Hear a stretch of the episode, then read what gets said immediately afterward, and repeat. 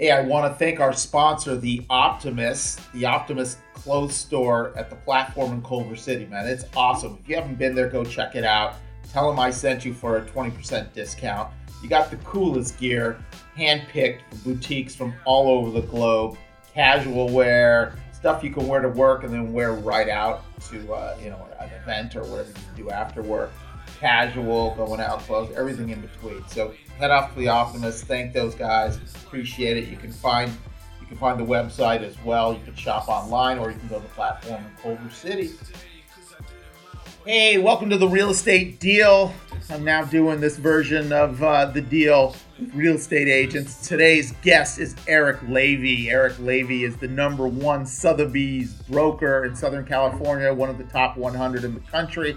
Great guy, really knows his stuff inside and out. You can find Eric uh, at Eric Lavey on Instagram, spelled L A V E Y, ericlavey.com as well. Uh, the guy's a good guy, cooks, uh, makes a good drink, the, the Martinez cocktail. So I hope you uh, appreciate this episode and get something out of it. School's in session. Please don't forget to subscribe on our YouTube, The Deal with Danny Brown, and Apple Podcasts or anywhere that you subscribe to your podcast. We really would love for you guys to subscribe and make leave comments. Everything, you, any comment and any any subscription you leave really helps us out a lot. So we appreciate it. Hope you guys have a good time listening to this episode with Eric Lavey. Let's go. What's up, Eric Lavey? Welcome back to the deal, everybody. Good to see you, man. How are you? I am great, Danny. Thanks for having me on the deal. Yes. The place you want to be is in the middle of a deal. So yeah, you are a deal maker and uh, you love the deal. So Eric, for those that don't know you, I've known Eric quite a bit. We came, kind of came up in the business similar time. Top top broker uh, for Sotheby's in the world. We worked at the agency together for some years. Uh, so I've seen you develop uh, from sort of a younger up and coming agent to now a massive top producing agent. And we'll get into some of your career stuff later, but I want to get into some some personal stuff and some fun stuff because you know you have a big personality and you had a background in Hollywood and you sort of have this uh, Hollywood agent persona that that that, that runs with you. Um, you're a hell of a bartender. We'll get into that, but let, us go back to the beginning and start with uh, where you grew up. You grew up in East Coast, right? Yeah, Danny. I, I uh, thank you for that introduction. By the way, I, I mean I'm wondering what's going to happen at, at, this point. Who knows? Um, but but I uh, I grew up in on the East Coast, um, a little place called Rhode Island. Yeah, you haven't heard of it. It's a smaller state and uh, a little village in Rhode Island called uh, Bristol. And so that's where I was born and raised, and uh, actually spent time there in the summer. I just came back from there about a week ago, and uh, you know, really, really, really amazing place to grow up and, and, to be able to go back to. It's near Newport, Rhode Island, um, and so you know that was sort of like you know the basis you know blue collar town you know hundreds of years old one of the first places in the in the country to be established. And so that's uh that's my background there. And then you know from there i went to, to school in boston. Got it. And what, your, were your parents from that area as well? Did they grow up yeah I'm, I'm, like i'm fourth generation bristolian. Wow. Uh, so yeah yeah. So i i am uh, in the blood there what is the no. town known for? I'm just curious. So, thank you for asking that. Uh, so, Bristol, Rhode Island is known for um, a lot of things, but sailing is probably um, sailing. what we're most known for. I mean, arguably the birthplace of sailing, the birthplace of yacht building, um, and yacht yeah, building. So America's Cup. You know, uh, the earliest America's Cup winners built in my hometown. Um, huh. So, uh, any sailor is going to know Bristol, Rhode Island, anywhere in the world. Um, and of course, we're known for um, the you know the most you know biggest thing we're known for is the oldest Fourth of July parade in the country. Uh, who knew? So, who knew? Fourth of July parade, the oldest uh, going since 1776. Um, awesome. Do you go to it? Do you ever never go? Mi- never missed. Never missed. That's amazing. That sounds fun. You got to send some photos and Instagram that. Yeah. Come on, bro. The, the, the middle of our streets are painted red, white, and blue all year long. Oh, that's awesome. Instead of yellow. I mean, come on. that's ridiculous. So your family's been there multiple generations. What does your family do? What what industry are they in? Yeah, so uh, I am the uh, the son of a uh, a plumber and a hairdresser, mm-hmm. and uh, my mother's one hell of a plumber. Uh, and uh, and dad's a hell of a hairdresser. I can't help that joke, Danny. I'm sorry. I, I, only a few times I've said that, but no. uh, you know, just you know, really great folks that um, you know, high on integrity folks who uh, are just hardworking people, and sort of that instilled really early on in the age of uh, you know, there's no shortcuts. Um, there's no getting lucky. And if you get lucky, then that was lucky, and then Yeah, it's yeah. never going to happen again. Yeah. Um, so it's so- hard, hard nosed, blue collar, work ethic, Yeah. lunch pail. So you didn't grow up in uh, Beverly Hills and the Bird Streets uh, no. with, with the Listen, I celebrity to uncle. honest with you. I, I, I, I tell my parents that like, that would have been a nice way to grow up, but I, I probably wouldn't be who I am. And um, and uh, yeah, I, I just you know very lucky to sort of have that background and sort of to, to drive you of sorts. You know. And where you said you went to school in Boston? Did you went to BU or where? What school to go to? Yeah, I uh, I went to Emerson College. Emerson. Oh, so you went to a Not small liberal arts school. I mean, th- I mean, please, Danny. We're not. I mean, not BU, but uh, Emerson College. Really proud of that. I mean, uh, you know, a very cool um, university school um, that is sort of known for being, you know, ultra progressive uh, and sort of on the forefront of stuff well before it actually becomes mainstream. Um, so yeah, I went there. Um, I went Gorgeous there- campus there. the campus is. I was just there Yeah. last week. It's on the on the Boston Common. So uh, the campus is really the city, the center and the heartbeat of the city. Beacon Hill and the State House is across the street, and it's a really great place to go to school. And um, a lot of history, obviously, in Boston. I love that town. Great Uh, place to go to school, man. There's so many great schools there. So it's a, it's a really great place to sort of you know be a small town person and come to a city that's not New York City because I think that's sort of a little too much for a Yeah. 18 year old. But then you come in sort of you know you're in the mix What a great bunch of city. people who are from all over the world. You guys go to Fenway and screw around and go to oh, the Well, games. I, I- I was at Fenway a couple weeks ago, so I walked off The best. Yankees.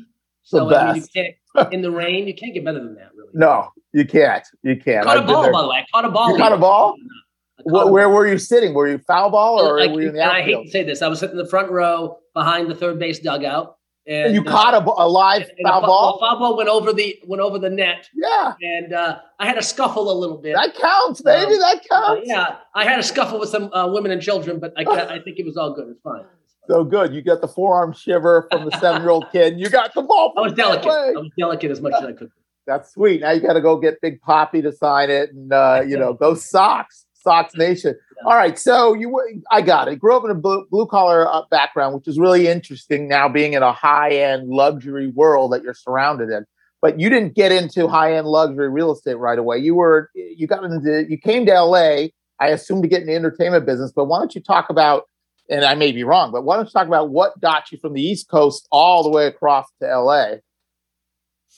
Yeah. Um, what got me to Los Angeles about 22 years ago um, was, and look, I, I think growing up in a small New England town, it's sort of like you know, California is a, is like this is this big sunshine dream, right? And Yes. you know, for for the better part of half a century, I mean, there've been music and, and video and TV shows and movies, you know, glamorizing that. And I and I think when you are from a small town, you know, you're an LA guy, so like you know, I'm the opposite. So Yeah, you got town- fooled. You got fooled, huh?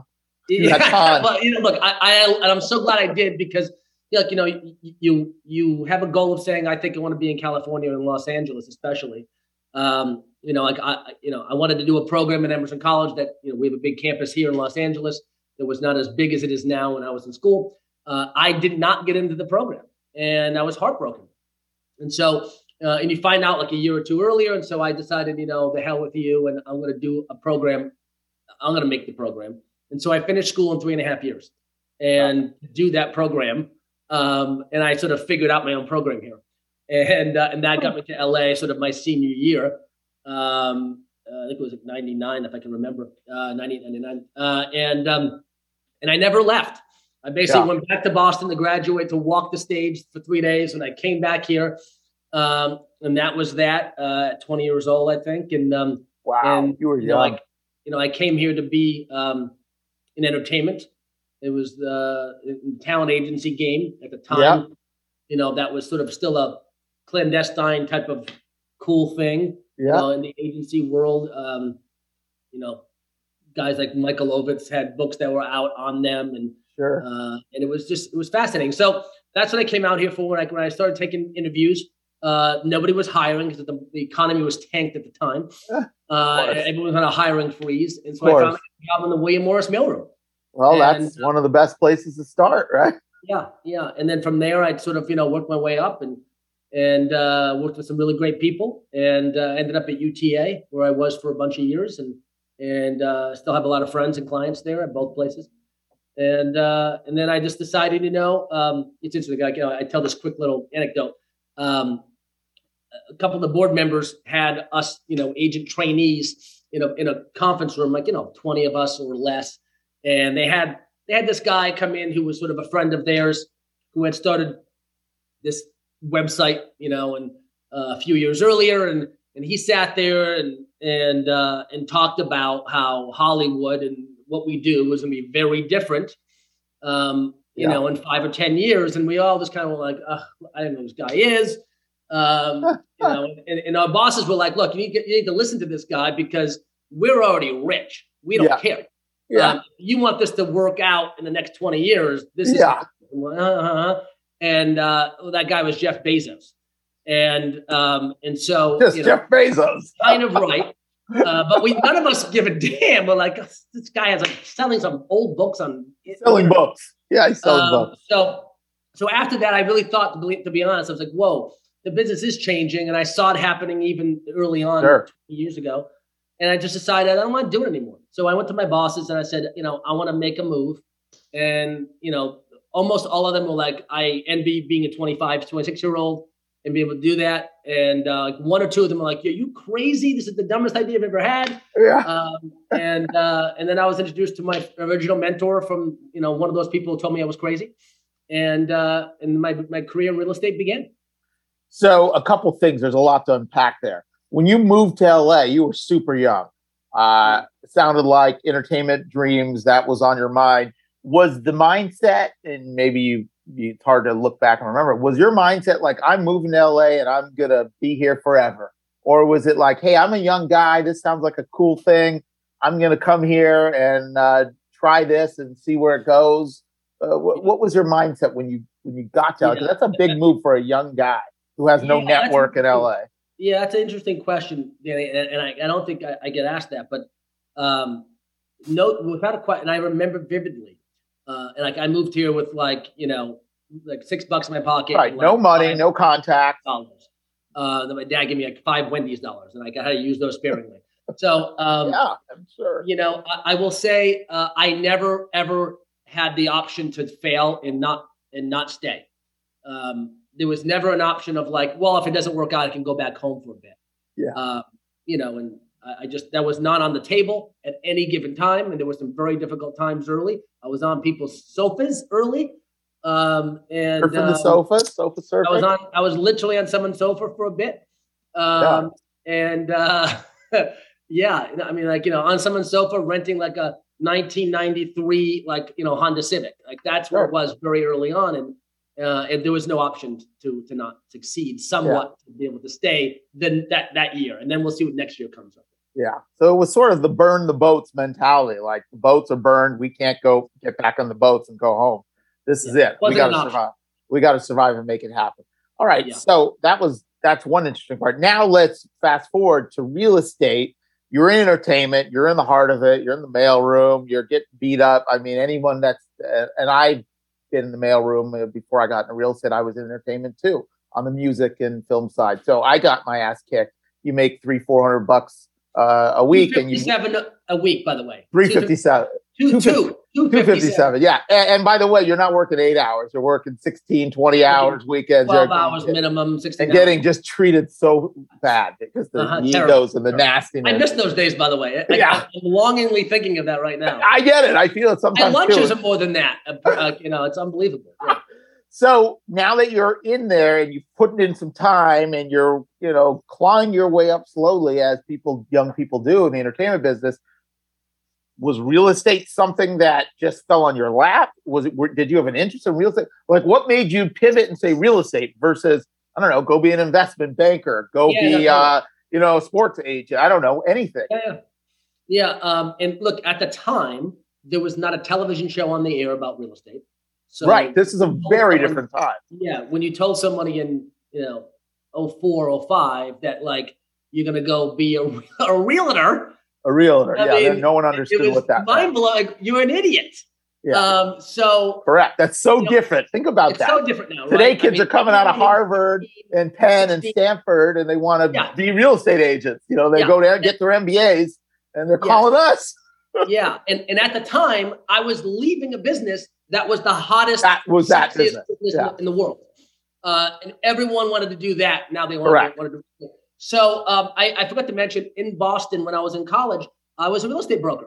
I got my license What? when I was like when I was. I totally forgot that. Yeah, which is very important, by the way. I don't want to insult people who gave me my first start in Boston. Um, Why would you do there seeing- that at such being so young? Like, what? what you had got a, huh? Yeah, you know, it's funny. Um, my first job in college, real quickly, was selling cell phones, and and that's when nobody had cell phones. It was the mid '90s or so, and like you know, uh, I still have friends today that have the, the the cell phone numbers that I sold them, but Awesome. back in like the '90s. But like, um, so after that, I was like, all right, well, I'm gonna get into real estate. Someone, someone in the street, so, uh, I met through a friend. They're like, you should get your real estate license. Who's a broker in Boston? Yeah. And I think, really, how do you do that? And I did that, and I was 19, 18, 19. Um, and I got a job, you know, for like a year and a half doing that in Boston. Down, Did you downtown sell Boston. anything at 19 years Selling old? and rent and leasing. A lot of Couple leasing in the 90s. Yeah, Yeah. yeah. It was it was sort of like during like the the, the dot com boom that was happening in Boston was getting a lot of people there. So um, you know, I did a lot of that. And so I, I did I, I was sort of I knew the business kind of, but I didn't obviously. Yeah, but you knew you had a taste of it. Clearly, you I were, a taste of it. And I never said, well, this is my fallback. I said, I think this is the right thing for me. got it. And and, and, and Danny, seeked it out. ultimately, ultimately, you know, I, I think I've always loved, um, you know, the deal. Yeah. And you know, There's a lot of parallels to Yeah. those businesses. And that's I mean, not a that's not a plug for your show. I'm just, just being honest. that is a plug. It is a plug. The deal. This is the I- I deal love with it, but I also Brown. loved architecture and I love design and I love sort of working with, with people in that capacity. And so that's sort of how that ended up in Los Angeles being a top option for me. Yeah. Funny, just a side note, going back to cell phones, what a big business that was. You know, Ray Nazarati, huge builder, he started his biz he started selling Correct. phones in high school and built Yes. a massive operation in the I know that 90s and about him. started hiring all his friends and started Yep. expanding LA Cellular, all these big things back in the day. He made a ton of money. And There then was big money back in selling Big money. that's how he uh that's how he financed his first few deals. He, uh, it's a Yeah. great funny story. Yeah. I mean, I was anyway, making a lot of money as a college kid. I'm in sure bank as a college kid, you're yeah. making bank. Yeah. So all right, so you get into real estate. This is 2004, you said. Uh, so the market's Yeah. the market's still really strong. Yeah. Uh, but starting in real estate, what was that experience like? uh, you know, you know, I, I had started in at, at the time the hottest market in the history. Yeah. Right. I mean, that was a long time ago. Um, and so, you know, I was on a. There wasn't nearly the crest that we've seen the last couple of times, but, um, you know, there was no there was no Redfin. There was barely an MLS. It just it just hit. No Um, Zillow. I mean, like, yeah, there's no Zillow. Um, Uh, so as a real estate No broker, Facebook. there was no no social media. There was No no, nothing. Yeah. So, you know, you really had a your value proposition at the time, your value proposition to your client was information and just being the front line. Um, Yeah. And even though, as we know, Danny, there's a lot of proposition uh, for a really great broker in the process. Um, all anyone cared about was like, you know what I don't know. Great, I need to talk to you. And so that's a good thing starting in the business. You know, I, I talk about today, starting in business today is one of the hardest things you can do, I think, in any business, uh, starting in real estate today, uh, because your value proposition is so difficult to establish as a newer person in the business today. Sure.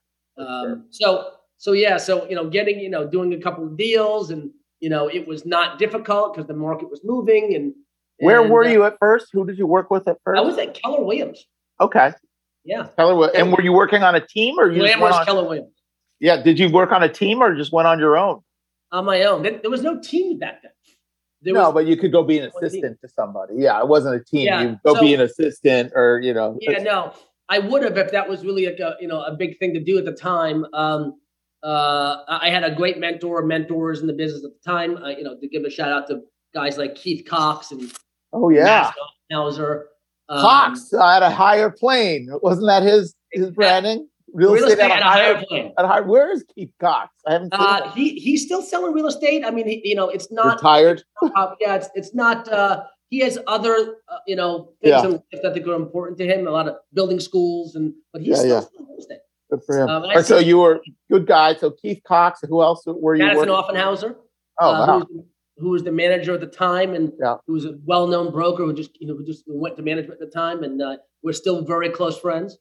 Uh, he and his husband and and uh, and me and my wife go have dinner together. Okay. Uh, and you know, you know Jeff Yarborough, of course, you know Jeff Yarborough, and yeah. later on Jeff would be a, a, a- a important mentor of mine, and we're still very very close today. Yeah.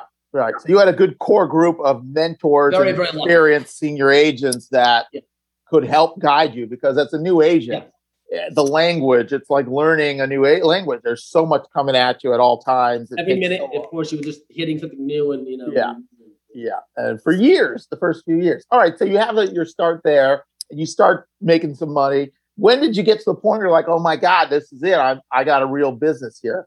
But did you feel it pretty soon, or was it like, okay, this is grinding for years and years before you got to that place?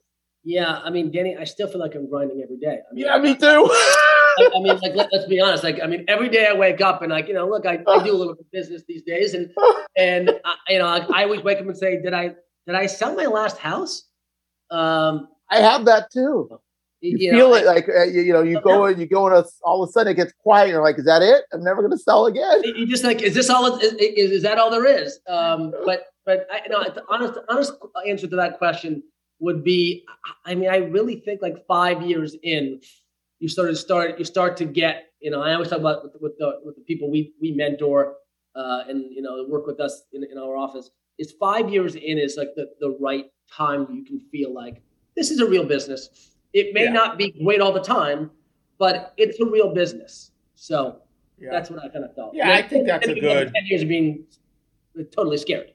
Yeah, yeah, I'd say too. You need five years to really see, like, yeah, I'm in this business. I'm a full time professional. If you're going hard, like Yeah. part time and half There's no part time, Danny. Yeah. I mean, you No. can't be part time in this business. No, there, there's there's thousands of brokers that are, but that's not but I mean, that's not our business. Not- yeah. No, but it takes five years to become a professional agent, and then it I'm not, takes ten, listen, I'm not trying 10 to years to be any, an expert. any listener who's part time.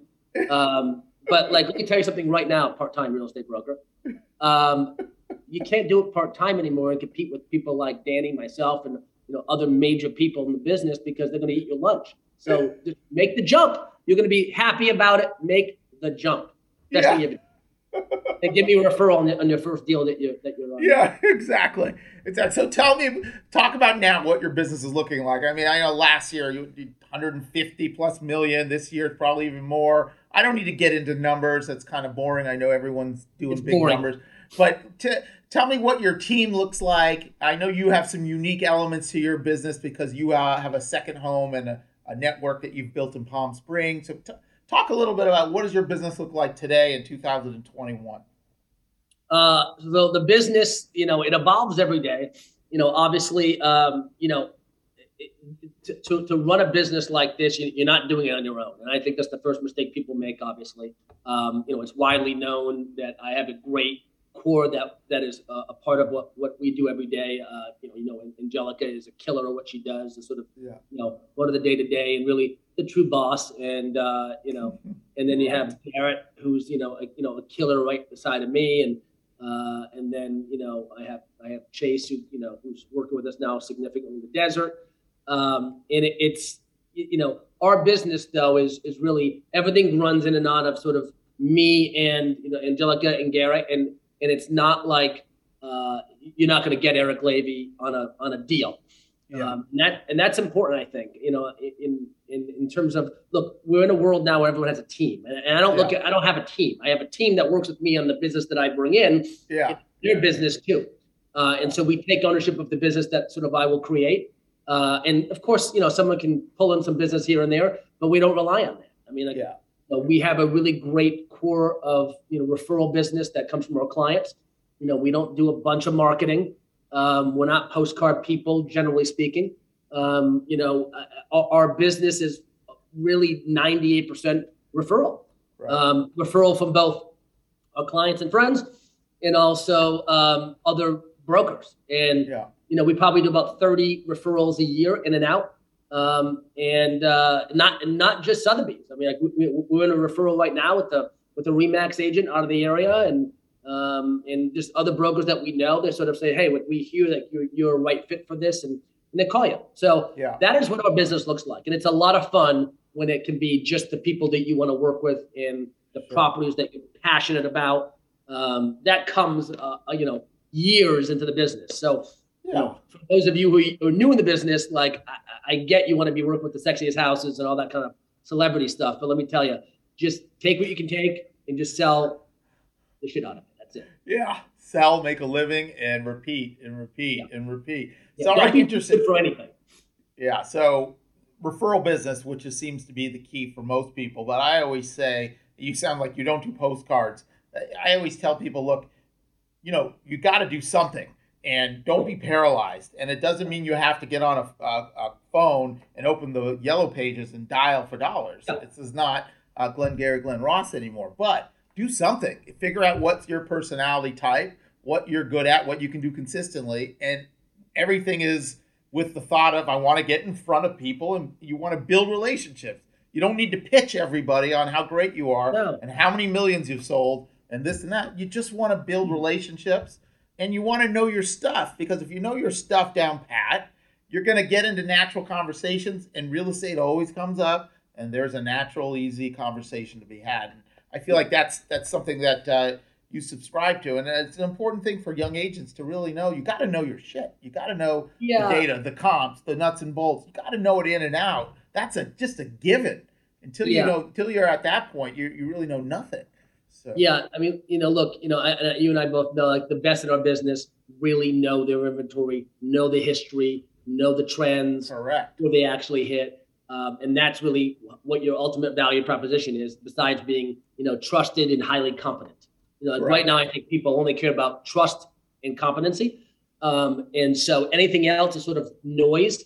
You know, like look, we, Danny, we live in a world where people are just flashing the numbers of how much they're selling, right? Right. Uh, right. and look, and, and and I always joke every year when the Wall Street Journal thing comes out, and we're very blessed to be a part of that. Um, and you know, we post it because that's the business we- we're in, right? And people Yeah. ask sometimes, oh, where are you in the list?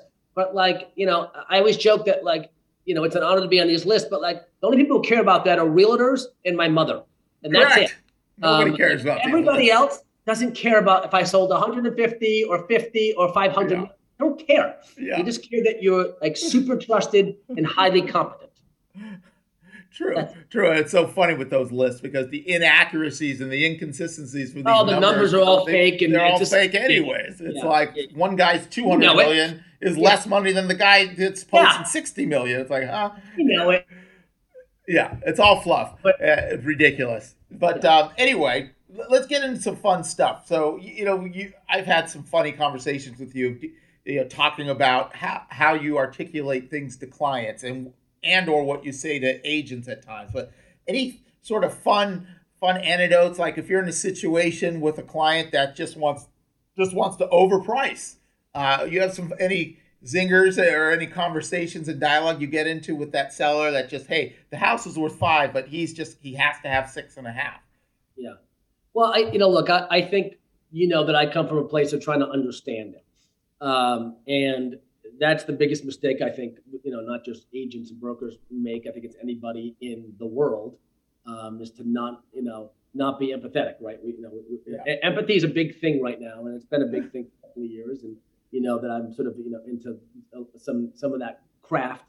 Um, but it's it, it, it really isn't. It's not shtick. It, it, it really is legitimate. And and to be empathetic is to, is to find out where somebody else is coming from and they feel heard. And that's sort of a summation of what I would think is empathetic. Now, let me be clear I'm not always the most empathetic person on the planet. So, you know, asking people, you know, that are closest to me, they'll say, you know, you should really be thinking more about what you're saying. But, you know, when I'm in that when I'm in that role, you know, talking to a seller and talking to an owner or homeowner, I want to know like what the ultimate goal is and what, what are you trying to accomplish? Um, you know, the, look, the good news is this is a market where people who have aspirational beliefs of the value of the home cannot be far off disappointment sometimes. sometimes Um, yeah. You know, but you know, there's there's a threshold as we know, and like you know, even in the craziest, and we are in the craziest market of all of all. time yeah um, until the next time, but like the craziest market of all time. And um, you know, there's a threshold, and so if someone's just trying to, you know, recreate a market for their own house because it's their home and everything else is not as good, well, then more than likely they're not they're not right. I want to come from a place of understanding where they're coming from, and then, then maybe we're not the right fit.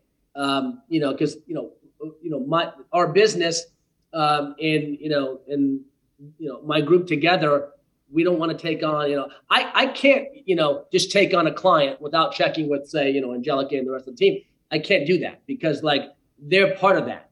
And if it's someone who's not a great person, going to be a really going to be a jerk, or is just yeah. completely unrealistic, I'm wasting everybody's time, including mine. But you know, their time is insanely valuable too. Yeah. So um, that's important to, to establish early on. Yeah. Yeah. And you kind of sense it early on. It's you know you, you know you're at a certain you've done this certain amount of years and dozens and dozens of times. You sense yeah. that seller that's going to be impossible, and it's almost a no-win yeah. situation. And uh, you know that's a that's a fine line uh, with deciding like, hey, it's I, am making more money by letting this opportunity yeah. go. Or yeah, or you're in a better place in the world, meaning like you, your head's in a better place. And look, you know, we just passed up on somebody that reached out to us and that we didn't really, you know, we didn't really dig them. We we worked with them during the pre-pandemic, and we ended up leasing their property, and yeah. and they you know, they called us a year later, and and uh, and I I basically like politely was like, um, it's not the right fit. And by the way, the house sold within two weeks. Yeah. And you know, six figures, didn't get it, but like none of you know, none of us were bummed. I was yeah. happy for the other agent. I called the, the agent coming was like, "In my crazy day?" Like, no, take the take the listing and I was happy that they, you know, got, but the yeah, deal was a pain in the ass. Everything was a problem. Probably put those other people in a, into a crazy mindset for a yeah. month. I, I, just I, not for me because it's going to affect my other clients who are really smart, savvy people who just want a great professional who is trusted and yeah. highly confident. Yes, yes, and that's so important because it dilutes so much of the big picture of what you oh, do. And when you have one cancer, toxic, however difficult client, that could really wreck yeah. and send waves through the rest of your business. And it's, you know, it's, it's too valuable. We spend so many thousands of hours crafting and developing our business. And that's such a big thing. Now, I'm not saying for new agents to be picky because when you're a new agent, you take on the most difficult clients and you have to. But uh, you get to a certain point, and I think that is that's sort of the coming of age uh, and doing what we're doing, where you can pass on the business because uh, it's going to do more harm than good. Um, any funny stories you can think of, crazy stories? I know they're probably happening week to week, day to day, but if there's anything crazy that comes to mind that you can share on camera, that would be that would be nice. Yeah, you know, it's it's so it's so funny. Um, I we were talking before, you know, they happen all the time, right? And when they happen, you're like, oh yeah, that's a great story. Yeah. Oh, that's a great story. And yeah. then I don't know. Here we are. You know, you move on, and you got another thing going on. I'm like, no, it's totally boring. But um, and like I was, I was like, you know, Angelica would, would, would be able to, you know, click me right in and say, remember that happened two days ago. That's yeah, crazy. Yeah. Um, you know, I think, uh, you know, uh, one of the most fun stories recently was, you know, you know, we had a big sale um, in in uh, Colorado for for a major property in the yes. million range and you know, I massive I, sale, massive high profile. Yeah, you know, in that world, that's a massive. I mean, in any world, are I allowed to say? Is that public information?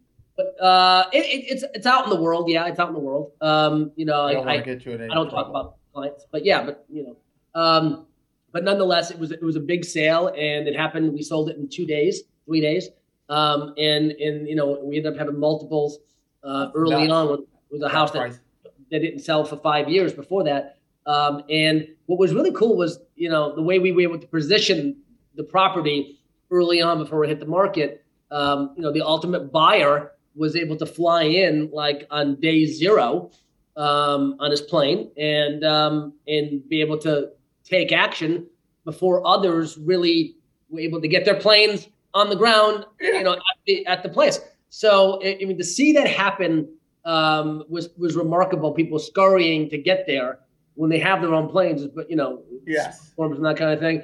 And you know, that buyer ended up, you know, literally capitalizing on being ready to go. I mean, being first, first mover advantage. first. Wow. Yeah. And w- remind me the price point. Was that a 50 or 30? 40. It was 40, 40. yeah. Yeah, so yeah, the massive price highest, point. Yeah, one of the highest numbers in, the, in that state and uh, the highest number uh, in the history of of Telluride, which is a wonderful. Did I say it was Tom Cruise's house? Did I say that, or do we block it out? Uh, okay, I said it. Tell me, how many buyers were seriously considering it at that price level? Uh, uh, about four. Wow. Yeah. Wow. Four people would have happily bought that. That was the, that was the first week. yeah. Uh, yeah. You know, we got full price plus you know Incredible. more. I mean, you know, Yeah, I, that- That's incredible. Uh, was it a domestic buyer? I can't talk about anything else Yeah. on it, Danny. Well, that's fine. Interesting enough, uh, just going through stats, most of our high-end homes are uh, have been eighty percent have been domestic buyers this year. Which, Yeah, totally. uh, Yeah. mostly are domestic buyers. Most of the Everyone buyers right now in that world are domestic. Um, You know, certainly, I, uh, most of the ones you see in Colorado are domestic because they're coming from California. Uh, Texas. Texas, yes, Texas and California are going to Colorado. Texas and California are the biggest there, um, and some Chicago, but um, Midwest. But you know, uh, you know, there's a lot. There's a lot happening in Colorado. That's probably the most exciting market in the entire country. yeah. Uh, you know, So let me uh, do some role play with you because you are one of the masters at some funny one-line role plays. Uh, although maybe not so much anymore because you're dealing with referrals and filtering out the jerks. But uh, when, when you get the buyer that's like, um, "Hey Eric, I'm the Mr. Smith buyer. I heard about you, how great you are. Um, I'm looking for a ten million dollar house. By the way, though, only want pockets, so bring me your pockets. Thanks a lot." Yeah. That guy or girl, Yeah. which Yeah. you know. I get those every week too. How do you deal with that that person? So I just, I mean, again, you know, being a little bit empathetic of why they feel that way. So, you know, Danny, I mean, it sounds like you know you you want what's not out to everybody else. And, Yeah. um, Yeah, yeah. I want a secret. I want a pocket that no one knows Yeah. about. yeah. So, so I don't so want to be in a multiple. Yeah, so it sounds like if a great house is out there, maybe even sitting in the market, overpriced, you're not even interested in buying that house. Oh, I, I never thought of that, but everything sells so fast. I, I get I get it all on Redfin. I get it. Yeah. I I don't need an agent to send me stuff. Yeah. So, so Danny, like, I mean, it seems like you just feel like the agent's primary goal is just to find you the property. The rest of it's super easy. Yeah, yeah. And then I'll save commission. And I'll save Right. money. So like in this market, you just go direct, and that's how you get a deal done. That's the only way to. That's the only way to get a deal done. Yeah. So, not- so commission is like your number one goal in the process. Yeah, yeah. I guess so. Get in the house, and I think that's the best way. Get the house, and then save money on commission. Yes. Yes. The buyer, you know, you're not paying the commission. Uh, yeah, but the purchase price, you know, I can take it off the purchase price. So I'm saving money. Got it. So you feel that somebody who's not representing your interest is going to be saving you or making you money on that purchase. Oh, yeah, maybe. I think so.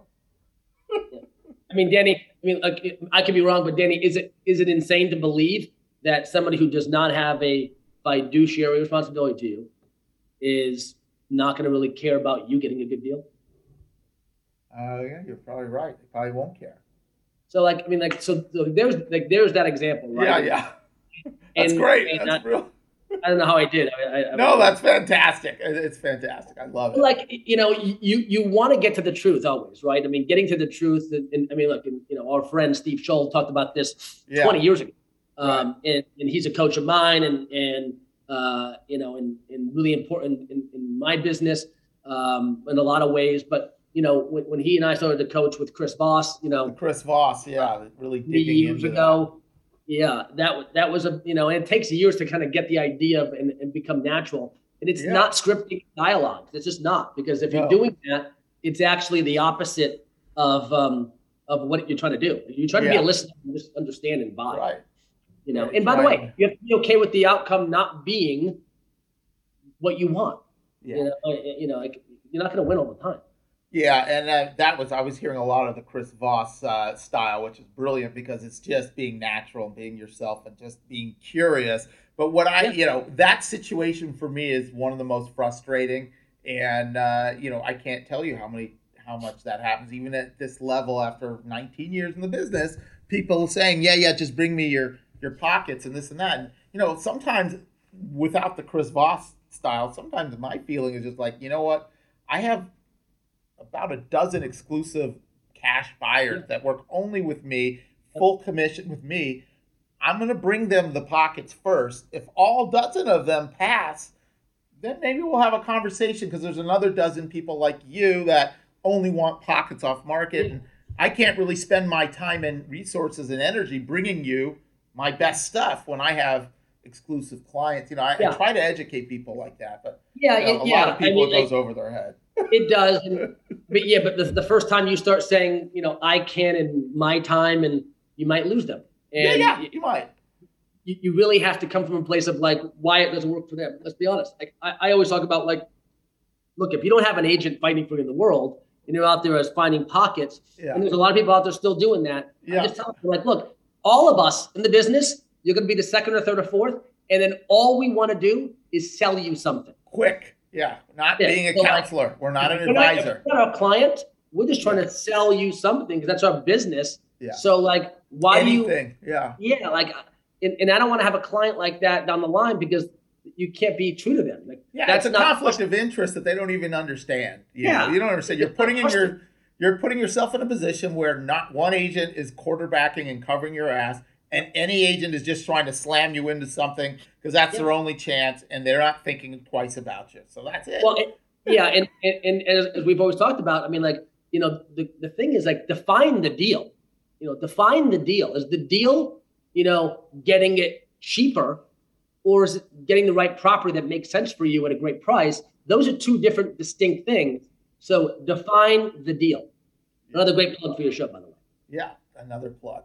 And also it it's also it's the saving commission. Like let's be real. We've all been in that situation where people have asked us as listing agents, okay, well, what, yeah. you're gonna you're gonna get a half point off, you're gonna get a point off, maybe, but you're also also gonna pay the the highest price because that's the only way you're getting it anyway. So now you don't have anyone negotiating for you. You're paying the highest price by far, and that half point or point that you think you're getting, you're paying three or four or five points of purchase price It's like, hello. It's, it's going to cost them way more along way the line. more. But way like more. you know, Danny, talking about commission, and, and, I know a lot of brokers watch this this show. Um, you, you, know, we're seeing a lot of the commission be cut dramatically, yeah. dramatically across the board. Yeah, and it's disappointing. A lot of people that we know and like and even respect are all out there yeah. doing it for a lot less. I, as you know, I'm a six percent broker. Yes. Um, at times getting seven, which I'm proud of, but nonetheless, and it's not because I'm trying to, you know, you know, really gouge anybody, but like six percent has really been, you know, the traditional. And then over the last 20 years in the competitive markets, they're they're chipping away at it. Um, and you know, I think I think we're in a world where uh, a lot of agents are doing it for three and a half or four. Yeah. Um, and the service level that they're providing is commensurate with that number. Uh, and that's total, by the way. That's not like yeah, both sides as you know. Yeah. Um, it makes it really hard for, for, for guys, you know, and, uh, and gals like us who are professionals who don't look, you know, to do what we do at a high level, you have to have a significant level of service in house. And as you know, when, when you're the number one, like in, and you're running the show in terms of writing the checks, and that's the key. And so when you're writing all these checks, you can't do it. For, we're not in the charity business. Yeah. And so a lot of these brokers are really, you know, making a lot of other people go chase it for five, four, three. Um, we don't do that. We're a six percent operation, uh, and we've lost you know business for from it all the time. Um, and it's very it's it's uh, it's it's very much hard to pass up 20 million 30 million dollar deals when you're not ready to, to jump down yeah. um, which we don't uh, and then sometimes they come back to you which is a lot of fun yeah know? you. But I think we're in a world right now we have to be very, very careful. I think brokers have to kind of band together, and I don't mean sort of, uh, I don't mean it be anti anti competitive, but it just means sort of, you know, don't be a discount broker because the product that you provide the client is going to reflect on our business, and the product that's provided out there with the low commissions is schlocky and untrusted and highly incompetent. Yeah. So that's a problem, I think. Yeah, I think that's a huge problem, and it's getting good about, about the, the dialogue on commission is really so important. I think right now and then for the next five years. For sure, for sure, and there's such a big difference between going to a professional like you or me or some other people that we respect versus 99% of the agents out there that are they'll throw any commission to get the deal. Like Yeah, we don't care, but we're not. Yeah. They're not adding any value. They don't have Yeah. experience. They Yeah. don't have competency. And They want the business, and, and and they're showing you, you know, they're telegraphing to you at that moment. I will do anything to get a deal done. So that should tell you everything, Mr. and Mrs. Seller, yeah, that that's who you're working with. If that's what you want, that's okay. That's just not the right fit. I can give you some great names who actually charge less than we do, that we actually kind of like, that we Yeah. beat in negotiations all the time. You should call them. Um, and and, I, and, I, and people are afraid of the dialogue. Agents are Yeah. so petrified. I had an agent in my office a few days ago, younger guy, and he's like, you know, I could have gotten a full commission from this from this person, but I just I was nervous I wasn't going to get the get the deal. of course. That's And I always think so. You just sold out, and like if that person's smart, they're like, why did he not charge me full price?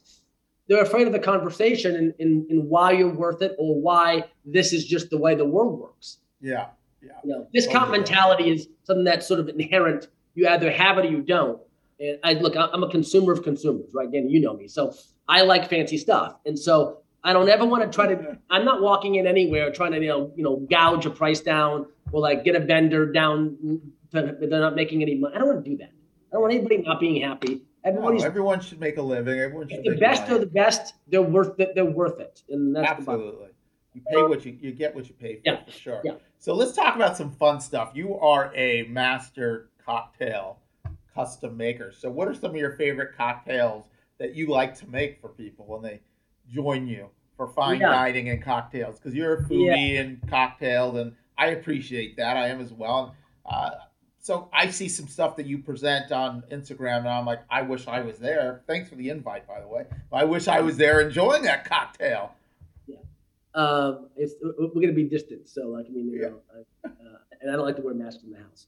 Um, but but so yeah, I over over the pandemic, I really got into the cocktail making uh, obsession, and and I don't mean like you know umbrella drinks or or you know these you know high intensity of like crazy ingredients. I, I'm not interested in that. I like the basics, the the classics. Classics. You know, classics. I mean, like every cocktail in the world is based on one of the classics, which is you know the martini, the old fashioned, the, you know, and then go on and on and on. So, um, and so for you know, I'm a big martini person, and when I say martini, it doesn't need to be you know what you normally think of like this you know clear colored thing that's you know kind of boring. Um, nuance is everything. So uh, I am hooked on the last God six months maybe uh, a martini called the Martinez. What is that? Um, the Martinez. Martinez? The Martinez is a martini that instead of using uh, dry vermouth, you know, uh, Dolin dry vermouth, you're going to use um, Italian sweet vermouth, which is the darker vermouth, like in Okay. like uh, Auto Antica, or there's a million other ones. You go to Italy, there's like a million vermouths there, and you know, and then you add a little bit of Luxardo, you know, a bar spoon of Luxardo, and a couple of you know dashes of orange and Angostura bitters, and you know, mix. You don't shake. Wow. You don't shake a martini, by the way. If you're shaking martinis, I don't really want to talk to you.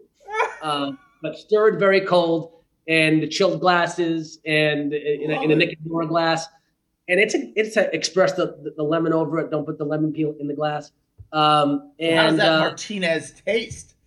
that Martinez taste. It's not a, Martinez. Marti- not a Martinez. Mar- Martinez. There's no there's no there's no accent on that on that either. Martinez. Martinez. And so it tastes it, it's a great sort of aperitif. It gets your appetite going.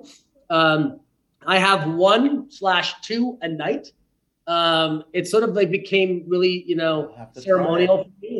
And, um, you know, like I, I- make Jenny a cocktail. She she takes a classic martini. Uh, gin, by the way, is the is the alcohol there. Uh, we go through some gin in this house. Um. So yeah, gin is big. we have gin delivery household. usually once a week.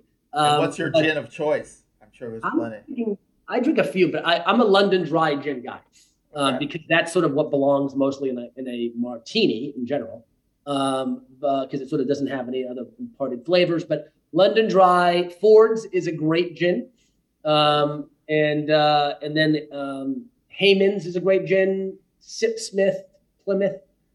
so you're not drinking uh, gin and juice. You don't got the Tanqueray and I'm doing the gin and juice. Although I'm not going to knock the gin and juice. I mean, listen, this Dre's is lost- favorite drink. That's Dre and It- Snoop's favorite. Right. It, it originated here, I think. So, yeah. Uh, I'm sure there's a fancy version of gin and juice. Uh, yeah, I, I think you yeah. got to create the uh, the crafted version. It used to just be Sacco and and Tanqueray. The so- I don't know I if you remember Sacco. Was like this lemon bitter yeah. kind of uh, terrible, but I remember Yeah. gin and juice. it, it, it's better than Fireball. That's that's, that's good. That's better than Fireball. Fireball. Oh, that's awesome. Well, I'd love to have a cocktail. We might have to do We it. We have to either do it in person or if I have to sit here on Zoom, I'll do it. But I'm not happy about it. Martinez. But look, brother, you're killing it. I appreciate you taking some time. Uh, always good to see you. I'll see you in the field. We'll hopefully do a deal or two soon.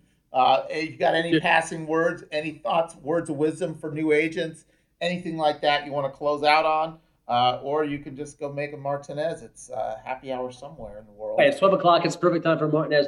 No, you know, Danny, thank you for having me. It's it's uh, always fun to connect and catch up. Uh, you have a great perspective on things. You're on the pulse of things, and and I think what you're doing with the show and and uh, the deal um, is is a great resource for a, a lot of professionals, a lot of real estate brokers, whether they're been in the business for 30 years or for you know 30 minutes, which unfortunately is a lot of people these days at 30 minutes in the business. But Yeah, um, You're right. know, like a lot of that. you know, it, it's it's it's great what you're doing. So thank you for having Appreciate me, it, bro. Appreciate it. and uh, we'll we'll talk soon and have a cocktail. All right, Martinez on you. Well done. Good to see you. Have a great weekend. Have a good weekend. soon, brother. Ian.